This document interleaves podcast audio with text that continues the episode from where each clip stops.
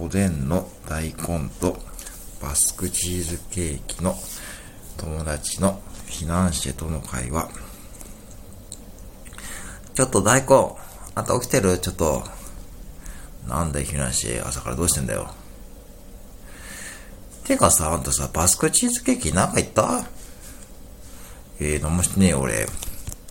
なんか言ったかな？なんかさ、バスクチーズケーキさ、店長にさ、発注減らしてもらうようにさ、言ってたんだけどさ、なんか心当たりある？